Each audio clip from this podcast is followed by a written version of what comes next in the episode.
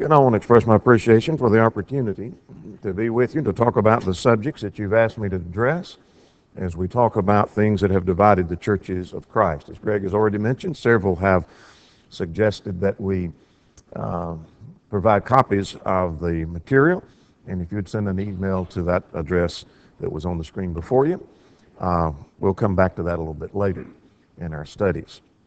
But I'm delighted that you're here on a Saturday morning to study about things that divided the church years ago that tells me something of your interest in spiritual matters and things that concern the church and things that even concern the future of the church. We're talking about divisions within the church of Christ. Uh, four lessons that we've outlined for our studies. Last evening we talked about the history of the division. This hour we want to talk about the orphans' home question that divided the church in the 1950s and then the 1960s. A little rehearsal of what we saw in our study last night. The church is divided in the 1800s over two major issues. There was the Missionary Society in 1849 and instrumental music in 1859, 10 years later, and that resulted in the formation of the Christian church and later the disciples of Christ. By the mid 1900s, that's 100 years later, the church was dividing again. But the division was over the sponsoring church arrangement, the orphans' home, colleges in the budget, and this the social gospel came along a little bit later, and we'll talk about that tomorrow afternoon. The result was churches were splitting from about 1955 to 1965. And we are uh, going to focus on those kinds of division in our study today. Let's go back to the 1930s for just a moment. Now, the divisions that we're going to talk about over the orphans' home is going to come about the, the late 40s and into the 50s on into the 60s. But let's go back to the 30s and the 40s just for a moment. There was a time when there was some controversy over premillennialism. That didn't have anything directly to do with the question of institutionalism. Roy E. Cogdill made the observation to several brethren, and his name will come up in our studies today because he fought against institutionalism. But he made an observation of the 1930s and 1940s that during the time of the premillennial controversy of the 1930s and shortly thereafter that controversy, there were many churches that rejected that false doctrine and agreed with what Roy Cogdill was teaching, and Foy Wallace Jr. Foy Wallace Jr. fought hard against uh, premillennialism and did a great deal of teaching on the doctrine of premillennialism. They would agree that what these men were teaching was true, that is, against premillennialism, but they didn't want to tolerate the preaching that was against it. And Cogdill observed that many of those churches that would say you're right in what you're saying, but we don't want you coming here preaching against premillennialism. We don't need those kinds of lessons. Cogdill made the observation that when the division come in the 50s and 60s, not one of them that he knew of stood for the truth. Now that's interesting, isn't it?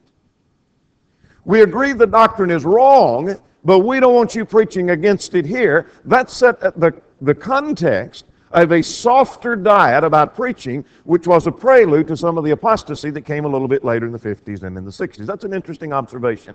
Let's talk about the orphan home question. That's the most noted of the differences among churches of Christ of the 1950s and 1960s. It carried the most emotion of all the issues because you had these poor little orphans that need to be cared for, and the charge was made that those who opposed the orphan home were opposed to taking care of orphans. More about that in just a moment. And perhaps it was the most misunderstood of all the issues. If somebody was to try to characterize, here's what the issues were, and they were to try to describe the orphan home question, it was the most misunderstood of the issues of all of the division that took place. So let's talk about the history behind that. That's part of our purpose this weekend is to give some of the historical background of the division that took place a number of years ago. Orphans' homes started long before the real division. When 1950s came in, into, uh, into play, the orphans' homes had been well underway for nearly 50 years, many of them, or some of them at least. So the orphan home just didn't start, say, 1950, 1949, or something like that, but they were in existence many years before. The Tennessee Orphan Home, one of the most noted, right over here at Spring Hill, just a few miles here from Columbia, started in 1909. The Potter Orphan Home, Bowling Green, Kentucky, started in 1914. Boles Home in Quinlan, Texas in 1924. Southern Christian Home in Morrilton, Arkansas, 1926. Tipton Home in Tipton, Oklahoma, 1928. Giving you kind of an idea of, of these orphans' homes started many years before the real controversy. So in the 1920s, was there, were there orphans' home among churches of Christ? There certainly were. Was that the raging issue of the 1920s? No, it wasn't. But these had been started and they're beginning to grow in popularity. But there was opposition to that in the 1930s. So this was already some controversy before the 1950s and 1960s. There was opposition to that. This is interesting. Like other innovations, it was slow to catch on. It wasn't that they started an orphan home in 1909 and then by 1912 say that every church in the nation was beginning to support that. It took a little while for that to catch on. Sound Brethren fought it as they did in 1849 when the Missionary Society came in. Remember Campbell in the 1920s, we talked about, or 1820s, that he opposed the Missionary Society. But then later, by 1831, he's in favor of that, just a few years later. Well, there was a name that we'll talk about for a little while this morning. We'll talk about it this after um, the next hour. Is Guy N. Woods. It's an important name in the historic in the uh, institutional controversy. If you are familiar with all of that controversy, you're familiar with the name Guy N. Woods. He opposed it in the early days. But that's interesting. That sounds like Campbell, who opposed it and later endorsed it. Woods became quite a proponent of the institutions and defended the church support of human institutions in numerous debates across the nation. Wrote a lot on the subject, but here's what he was saying in the 1930s. In 1939, at the Abilene Christian College lectures. Now, this is interesting because this is the next year after uh, G.C. Brewer had said at the Abilene Christian College lectures that you ought to put the college in the budget, and if you didn't, you had the wrong preacher. Remember that last night? The next year, Woods was on the platform, and he said, The ship of Zion floundered more than once on the sandbar of institutionalism. The tendency to organize is characteristic of the age. On the theory that the end justifies the means, brethren are now scrupled to form organizations in the church to do the work the church itself was designed to do. All such organizations usurp the work of the church and are unnecessary and sinful. I couldn't have said it better, could you? Well, he was opposing human institutions being tacked onto the church to do the work of the church, and he opposed that. Well, there's another quotation in 1946 in the annual lesson commentary. What's interesting is this was published by the Gospel Advocate we talked about last evening. They're all reliable. They were publishing this in 1946. He said there is no place for charitable organizations in the work of the New Testament church. It is the only charitable organization that the Lord authorizes or that is needed to do the work the Lord expects his people to do. You don't need anything other than the New Testament church. Well, he changed his view on that. Well, interesting. Some of you who are older remember the name Marshall Patton, who stood firm for the truth. Marshall will tell you that the man who, when Marshall preached his first sermon on institutionalism, that he preached that sermon where Guy Woods was the local minister, and the man who taught him the truth and helped him get his sermon together was Guy N. Woods, who taught him the truth on institutionalism. That's interesting. Here's a man stood firm against that, but later he comes out in favor of that. Let's go back to Hardeman for a moment. Uh, N.B. Hardeman shifted the issue in 1947 from the college to the orphan home. Remember, we talked last night how that they couldn't sell the college to the brethren, that is, putting it in the church budget.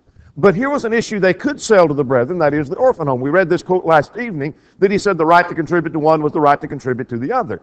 And the same principle that permits one permits the other, they stand or fall together. So he shifted the issue over to the orphans home in 1947. There was opposition to the orphans home for a while, but he's shifting the issue over there for a while, and now the focus is, is the orphan home scriptural, and that began to be the discussion. So by the late 1940s, it's well underway that churches are supporting human institutions that is, orphans' homes. So that spawned some debates by the 1950s. In 1954, there was a Holtz Totty debate. That's one of the first, if not the first debate among brethren on the subject of institutionalism. That was in Indianapolis, Indiana. There was a Harper Tant debate in Lufkin, Texas in April and November. There were two debates in 1955. 1956, W. Curtis Porter uh, debated Guy N. Woods. Now, that's the man who had opposed it before. Now he's endorsing that. He's come out on the other side. Well, in 1957, Porter and Woods met in Paragould, Arkansas. Now, this was a significant debate. This is kind of a classic that was well remembered, the Cogdill Woods debate. Uh, Birmingham, Alabama. Uh, in 1957, Roy Cogdill debated Guy N. Woods over that subject. Large crowds for that discussion. Well, then a little bit later, the Porter met Deaver in, in Dumas, Texas. 1959, Wallace Holt in Florence, Alabama. And 1961, A.C. Grider. Many of you knew, remember Brother Grider. He debated uh, Guy N. Woods. What's significant about that, that debate became a turning point in the Louisville area. That debate, along with some radio preaching, turned the Louisville situation completely around. We'll talk about that in just a moment. There are a few places where that happened. 1962, Carrol Sutton debated Guy Woods. That's just a sampling of many, many debates. That's just a small percentage of all the debates that happened all across the country. What, for those of you who are younger and who don't remember, and I'm, I didn't live through all of that. I was born in 1960. For and so the, I was small in the days of the institutional controversy. My point is, I want you to understand the controversy that went on and the discussion that went into that. And so they had many debates of, of the 1950s and 1960s. There were journals that were published on both sides, advocating the institutions, the, the church orphans' homes, and those that were against it. Well, here were some that favored the orphans' home, and they had a distinction, and we'll talk about that in just a second. The gospel advocate, we talked about last evening. That's one reason we went back into the history.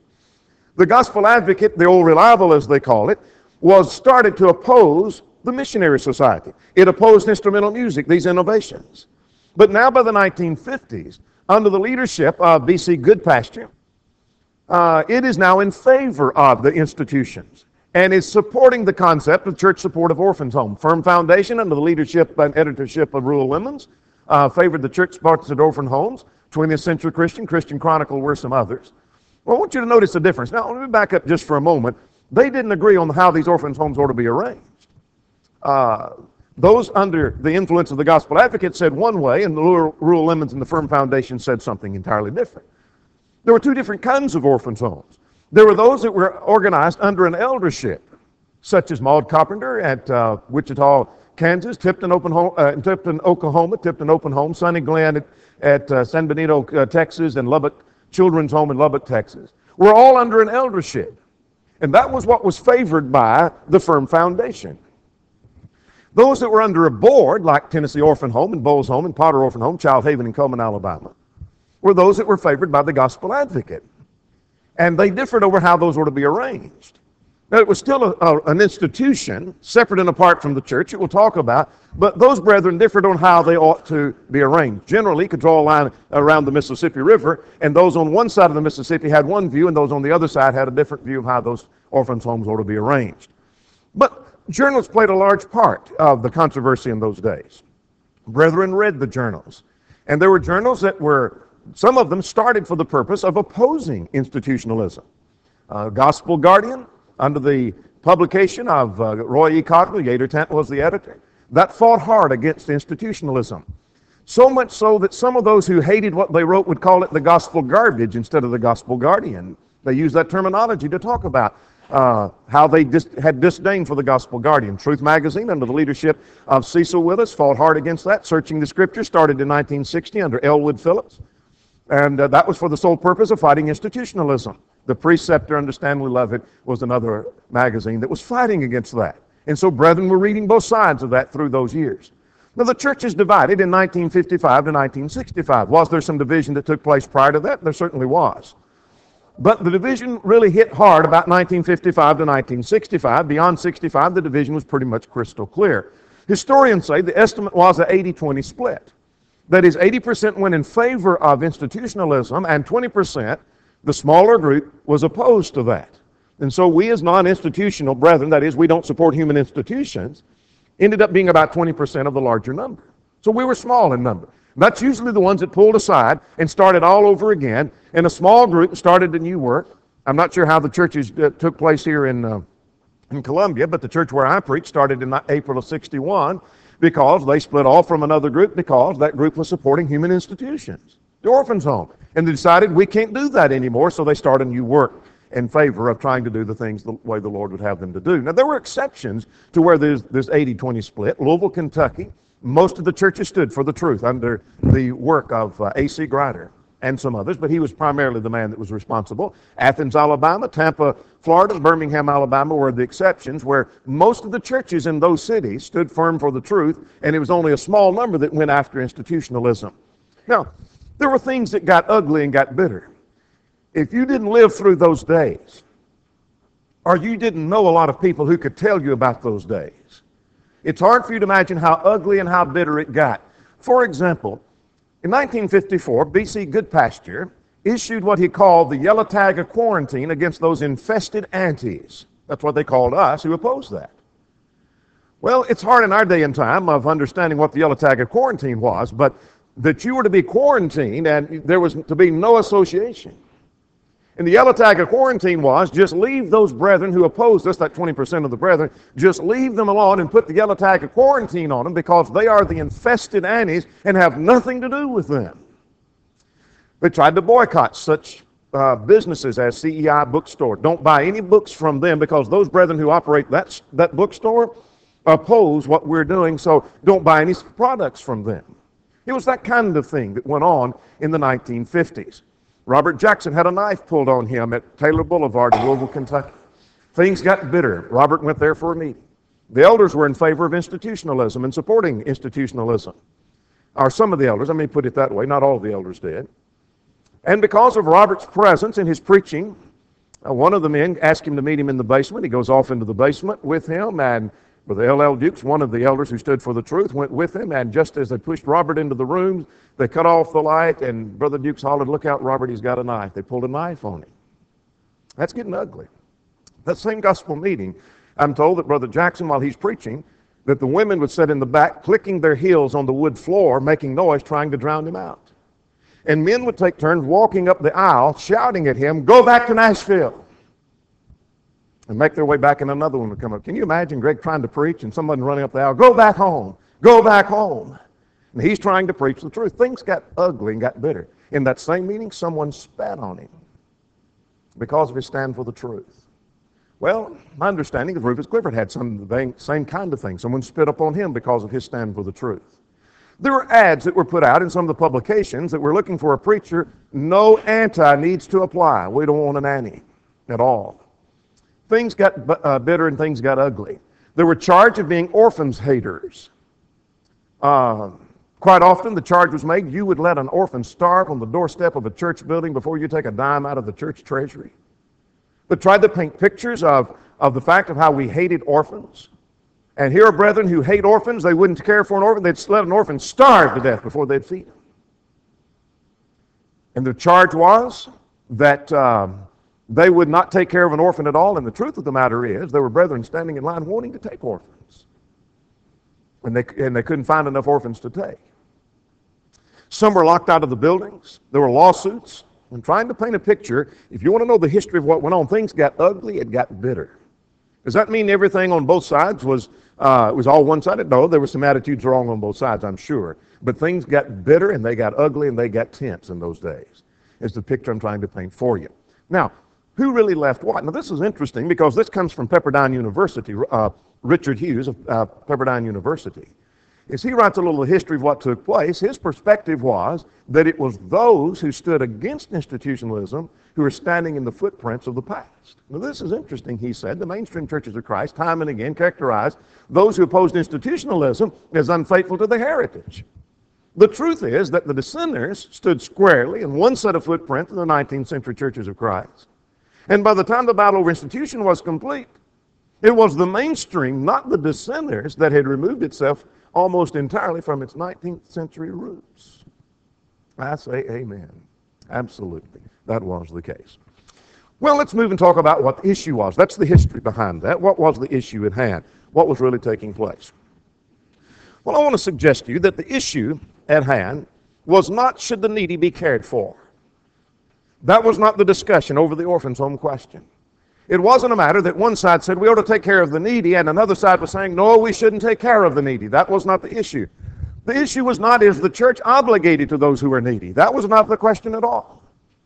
Furthermore, the question was not a matter of how, that is, modes, means, and methods. Quite often, those who favored institutions would argue that here those anti brethren, as they would label us, they are arguing with us over how you take care of orphans. That wasn't the question.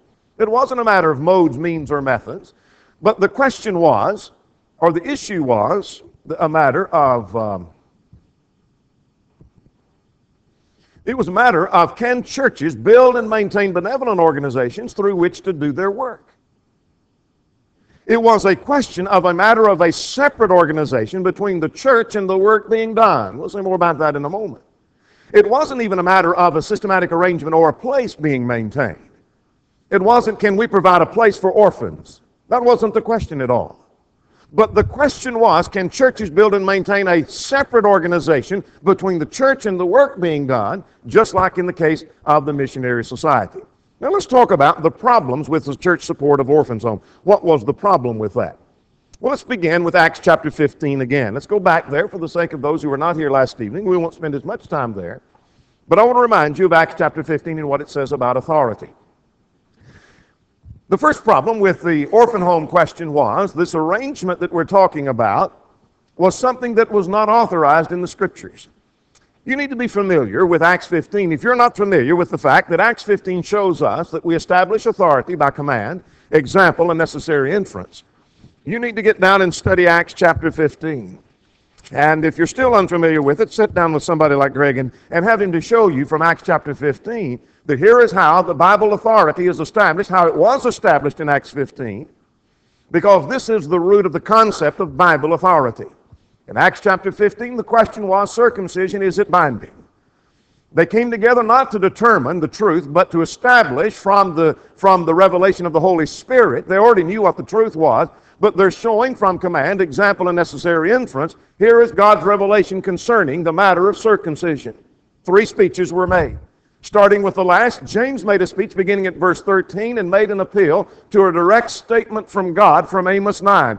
Then shall all the Gentiles seek his name. So he's appealing to a command or direct statement. In Acts chapter 15 and in verse 12, Paul and Barnabas an appeal to an approved apostolic example. They tell about how they went out in their missionary journey in Acts 13 and 14. They preached to Gentiles, did not require circumcision, and the miracles that were worked shows God approved of that. So here's an approved apostolic example. Verses 7 through 11, Peter appealed to the events of the household of Cornelius, and from that he infers that God made no difference between them and us. So they made an appeal to command, example, and necessary inference. That's how we establish Bible authority. Someone says that's old and out of date. It's old, not out of date, but it's as old as Acts 15. In fact, it goes back further in that if you go to John 13 sometime in your own study. But now, in the matter of the church support of orphans' home, there is no command. If so, where is it? There is no approved example, and there is no necessary inference. We can't find a passage anywhere that says that a church contributed to a separate organization to do the work that God gave the church to do. We can't find an example of that, nor can we find where that's implied anywhere in the scriptures. But here's another problem with the orphan home question and that was it was parallel to the missionary society. You remember last evening, and that's one of the reasons we spent so much time last evening talking about the missionary society. What we had in 1849 was that we had local churches all contributing to this organization that is a separate organization between the church and the work being done.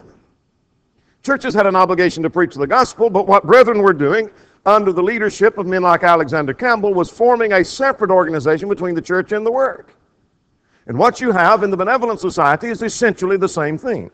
You have local churches all contributing to this benevolent society called an orphan home, like Tennessee Orphan Home over here at Spring Hill, Tennessee, that it in turn arranges and oversees and provides for the care of the needy. What you have is a separate organization between the church and the work being done. And the problem is not the church's responsibility, nor is it that the needy need to be cared for, but the question is where is that organization in the scriptures that stands between the church and the work being done? That was the question at hand.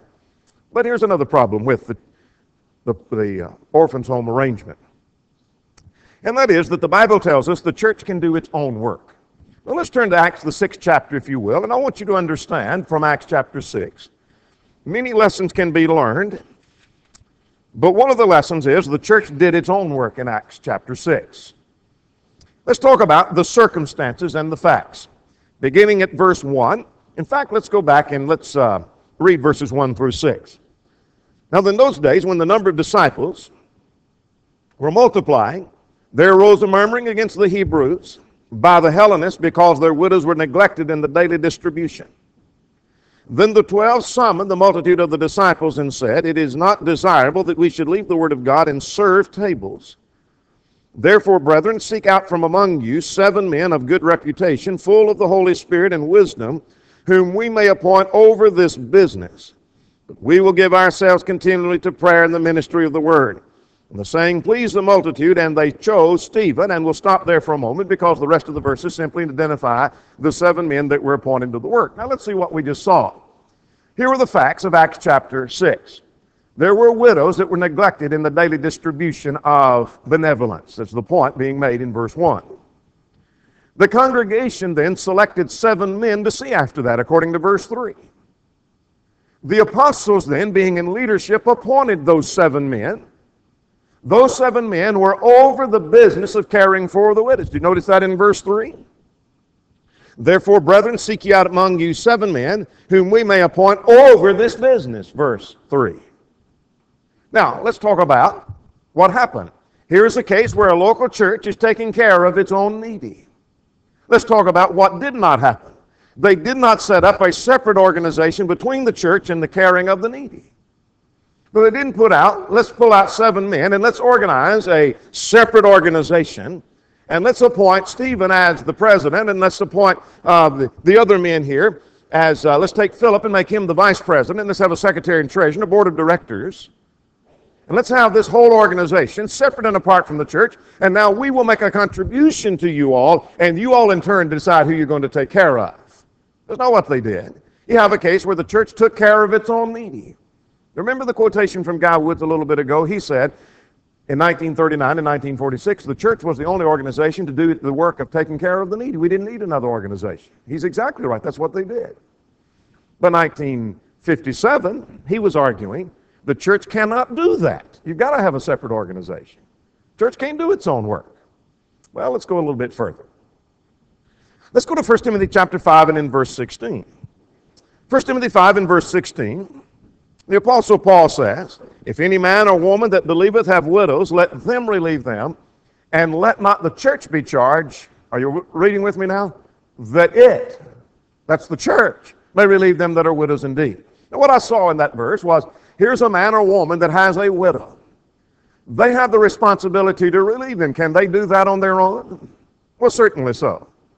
Do they have to set up a separate organization between the, the individual and the needy to contribute to that it might in turn decide whether or not there's need to be taken care of. No, they can take care of their own needy. Well, the any man or woman that believeth have widows, let them relieve them, that the church may not be burdened, that it, that is, the church may relieve those who are widows indeed. The church can take care of those widows indeed. Nothing about a separate organization between the church and the work being done. The very thing that some of these brethren told us couldn't be done. The church can't do that on its own. It has to have a separate organization. Paul said in 1 Timothy chapter 5 the church could do that. I want to give a passing attention just for a moment to the question of limited benevolence. The matter of limited benevolence was a secondary issue, and the question was can the church, out of its treasury, help those who are non Christians? I call that a secondary issue because that was not the dividing issue, but it was an issue. And let's put that in a historical perspective. There were men like Brother Cogdill and uh, W. Curtis Porter and others who refused to debate that question. Porter, particularly, he was urged a number of times. I followed Brother Porter's work, though he was dead a few weeks before I was born. I followed his work carefully, and there were brethren who, who urged Brother Porter, Would you make that a part of your propositions and debate the limited benevolence question? And he said no. Not because he didn't believe that was an is- issue, but it wasn't what was dividing brethren. Let's keep our mind focused on what was dividing us. It's that organization between the church and work being done. That's why he wouldn't debate that. But by the 60s, now coming along, or late 50s and in, in the 60s, Brother Grider thought we ought to debate that, and so he did. And we don't fault him for that. I'm just simply saying he's one of the ones that brought that to the forefront and put that in his proposition. And it became more of an emotional issue. But it was a secondary issue. That was an issue that needs to be discussed. Is the church obligated to non Christians? Well, let's answer that question. I know of new, nine New Testament passages that deal with church benevolence. Now, listen to that carefully. I didn't say there were nine passages about benevolence. There are nine New Testament passages that talk about church benevolence, that is, out of the church treasury. I know of nine of those. Acts chapter 2, Acts 4, Acts 6, Acts 11, Romans 15, 1 Corinthians 16, 2 Corinthians 8, 2 Corinthians 9, 1 Timothy 5. If you can think of another one, we'll take a look at that. I only know of those nine. Now, of those nine passages, there are some des- descriptions of something equivalent to being a saint. It may say believers, it may say brethren, it may say saints, like in Romans 15, 1 Corinthians 16, 8 and 9, or widows indeed. Context will show that was a saint, child of God. Now, there is no passage that shows any kind of obligation to non saints, which means that out of the church treasury, the church has no authority. We have no command, we have no example, we have no inference. There is no authority to take out of the church treasury and help a non Christian. Does that mean they won't be cared for? No. That means we as individuals will care for them. But there's nothing in the New Testament about taking money out of the church treasury helping non Christians. Now, that was a secondary issue, but it was an issue nonetheless. Let's talk about arguments that have been made to justify this question of institutionalism or church sponsored orphans' home. What were some of the questions that, or, or arguments that were made to justify that? Well, here was the first. And let's open our Bibles because if you're unfamiliar with these arguments, you may talk to someone and say to them, Well, I understand y'all have supported these human institutions like orphans' homes, and, and where do you find that in the scriptures? And they cite to you a passage that may on the surface seem like it says that. How do you deal with that? Well, let's talk about James 1.27. That was the favored passage of those who favored the church-sponsored orphans' home. To the point there were a few churches that advertised like signs out on the highway. Uh, church of Christ at such and such an address, and they put in parentheses James 1.27. We're the church that believes in James 1 and 27. Well, I don't know the church that didn't believe in James 1 27. But here's what the passage says. James 1 in verse 27, James talks about visiting the fatherless and the widows in their affliction. So the fatherless and the widows need to be visited in their affliction, the text says. Well, let's talk about that passage. That passage addresses the individual and not the church. Evidence? Let's look at the context. In the context, the passage talks about anyone. You notice that? If you haven't got your Bible open, turn to James chapter 1 and notice in verse 23. Verse 23, verse 27 is our text. Verse 23 says, If anyone is a hearer of the word and not a doer, he's like the man that beholds his natural face in a mirror. Look at verse 24. For he observes himself and goes away and forgets what manner of man he was. Look at verse 25. And he who looks into the perfect law of liberty and continues in it, he being not a forgetful here, but a doer of the work, shall be blessed in what he does. Those are pronouns that refer to the individual and not to the church. Now, when I come to verse 27, let's go and get verse 26 in the process. If any one among you thinks he is religious and does not bridle his tongue, but deceives his own heart, this one's religion is useless. Pure and undefiled religion before God and the Father is this to visit the orphans and the widows in their trouble and to keep, are you reading with me? Oneself unspotted from the world. The context is showing that the passage addresses the individual responsibility and not the church responsibility. So this passage doesn't tell me anything about what a church is to do. It tells me what I, as an individual, am to do. Here's what I'm to do in taking care of those who are fatherless and those who are widows. But now let's just suppose for a moment that it does apply to the church. And for argument's sake, let's grant that James 1 in verse 27 obligates the church to take care of those who are widows and orphans. This passage says not one thing about an organization between the church and the work being done, does it? it doesn't say one thing about that. So all the passage would be saying is the church has obligations to orphans. Well, then it needs to take care of orphans. And it has an obligation to widows, take care of the widows. There's not one thing about an organization between the church and the work being done, any more than citing a passage on preaching says that we need to have an organization between the church and the preacher that's, that's preaching the gospel, like in the missionary society. I want you to notice the shifting that has taken place. We, we tried to describe last evening some shifting that took place. Here is a passage that addresses the individual, and brethren have come along and shifted that passage over to the church. Here's a passage that addresses what I as an individual am to do and what you as an individual are to do. And they've taken and shifted it over to the church. And once they saddle that passage on the church, it's not going to stay there. You know what they did? They shifted off to the benevolent organization. That's what they did. So they keep moving the responsibility down the line. They say, well, no, this passage is talking about what the church does. All right, let's saddle it on the church. And now, if we all agree the church is responsible to take care of orphans and widows, they tell us then, as Guy Woods said, the church can't do that.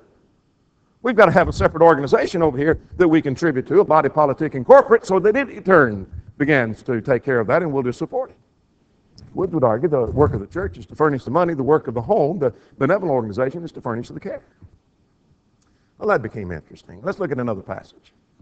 Galatians 6.10 was the secondary passage that was cited. As we therefore have opportunity, let us do good unto all men. And then the response to um, the limited benevolence question, they would say, well, the passage says we have responsibility to all men, not just the saints, all men. And this was a passage that was cited to justify the orphan's home question. Well, let's talk about this passage. The passage addresses the individual and not the church, as we saw. And let's follow through beginning at verse 1. I want you to notice the personal pronouns found throughout the text. Beginning at verse uh, 1. Brethren, if anyone is overtaken in a trespass, or if a man, there's your individual, is overtaken in a trespass, you who are spiritual, restore such a one in the spirit of gentleness, considering yourself, you might underline those in your Bible, lest you also be tempted. Is he addressing church responsibility or individual responsibility? Look at verse 3. For if anyone thinks himself to be something when he is nothing, he deceives himself. Look at verse 4. Let each one examine his own work, and then will he have rejoicing in himself alone and not in another. Verse 5. For each one shall bear his own load. You see the individual? Verse 6 Let him who is taught in the word share in all good things with him who teaches him. Look at verse 8. For he who sows to the flesh will of the flesh reap corruption, but he who sows to the Spirit will of the Spirit reap life everlasting. Do we reap as a congregation or do we reap as individuals? In the day of judgment, is God going to call the College View Church, and if you're in that church, then everybody's ushered in, or you're going to give an account as an individual? Now look at verse 10. As we, therefore, have opportunity. Who's the we? The same people have been described all through the context the individual and not the church. As we therefore have opportunity, let us do good unto all men, especially those of the household of faith. Now I want you to notice also verse 12. The same ones that are told as they have opportunity, let them do good, have been constrained to be circumcised. Verse 12. Well, do you circumcise churches or individuals? Good question, isn't it? Whoever was told to do good unto all men are the same ones that some of the false teachers were trying to put pressure on them to be circumcised. Were they going to circumcise the church or the individual? But let's just agree, for argument's sake, that it is talking about the church. When you get through with that and all that discussion, it is talking about the individual, not the church. But let's just agree, for argument's sake, that this passage tells the church has responsibility unto all men. There's still not an organization between the church and the work being done. There's not an organization there. That does not justify or authorize that at all. And here's another one that's uh, a little more interesting argument. This is not as common as the one in James 1. But this time it's in Luke chapter 10, the story of the Good Samaritan. You know the story well, that the Good Samaritan, unlike the priest and the Levite, took care of the needy and took him to the innkeeper. And if you'll turn to Luke chapter 10, I want you to notice uh, that when he went to the innkeeper, he told the innkeeper he'd take care of the the expenses for that, and if he owed anything more. And in verse 35, the text says, Then the next day when he departed, he took two denarii and gave it to the innkeeper, and he said, Take care of him, and whatever more you spend I, when I come, I will repay you. And so they argue from this passage that the Samaritan here gave to an organization in order to take care of this needy man. This man was in need, he gave to the organization. He gave his money to the innkeeper.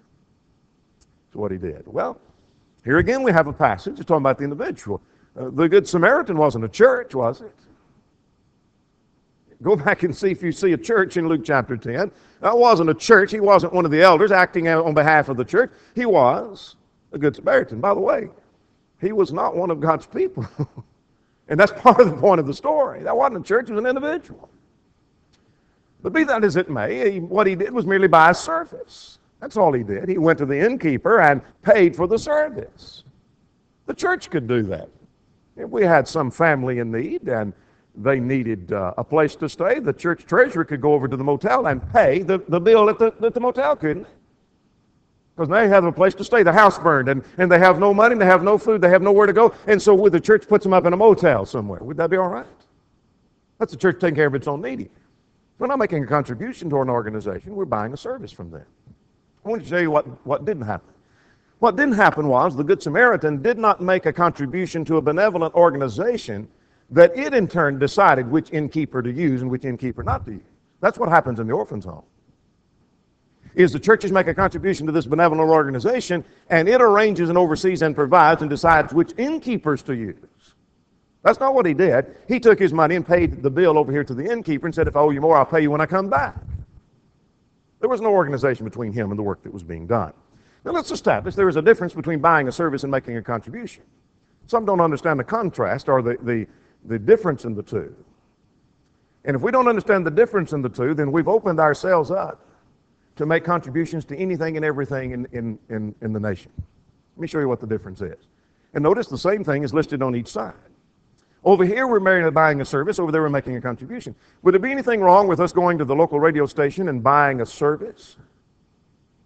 What we're doing, we say, we'd like to buy this, this block of time from 8 to 8.30, this 30-minute block of time, and they say, well, that'll be uh, $200 for that Eber Sunday. And so we pay them $200. What we've done is we've bought a service from them, have we not? Well, that's a far cry from saying, you know what, we'd like to send y'all about uh, $1,000 a month, or maybe $1,500 a month, for y'all to arrange and oversee and provide for the preaching of the gospel. It's a big difference, isn't it? Big difference. We might do the same thing with a newspaper, but we don't make a contribution to the newspaper. We might do that with an internet host. We might do that with a television station. We might do that with a sign company or a hospital or publishing company. We might go to the publishing company, as I assume you do. We do sometimes. We buy workbooks from them. And so here's a publishing company that's operated by brethren, and we say, we want to buy so many workbooks for our Bible classes. And so we pay them for however many workbooks. And we buy a service from them. That's a far cry from saying, we'd like to make a contribution to the publishing company so y'all have plenty of money then. Y'all can publish and distribute what you want. That makes that a missionary society then, doesn't it? There's a difference in buying a service and making a contribution there too. Another argument that was made to justify this was the church can do what the individual can do. This is our last, and then we'll be done with this study. The church can do what the individual can do. Quite often throughout this controversy, you would hear brethren argue that the church can do whatever the individual can do.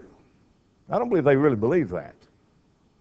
I don't believe those brethren believe that. I had a written debate with uh, a man over the limited benevolence question, and he would make that argument. And I would point out to him, there are people that you, that you think the church uh, does not have an obligation to that you think may be an individual. And I would point that out to him, and he's inconsistent in that. My point is. But they would say, whatever the individual can do, the church can do. Well, let's see if that's the case.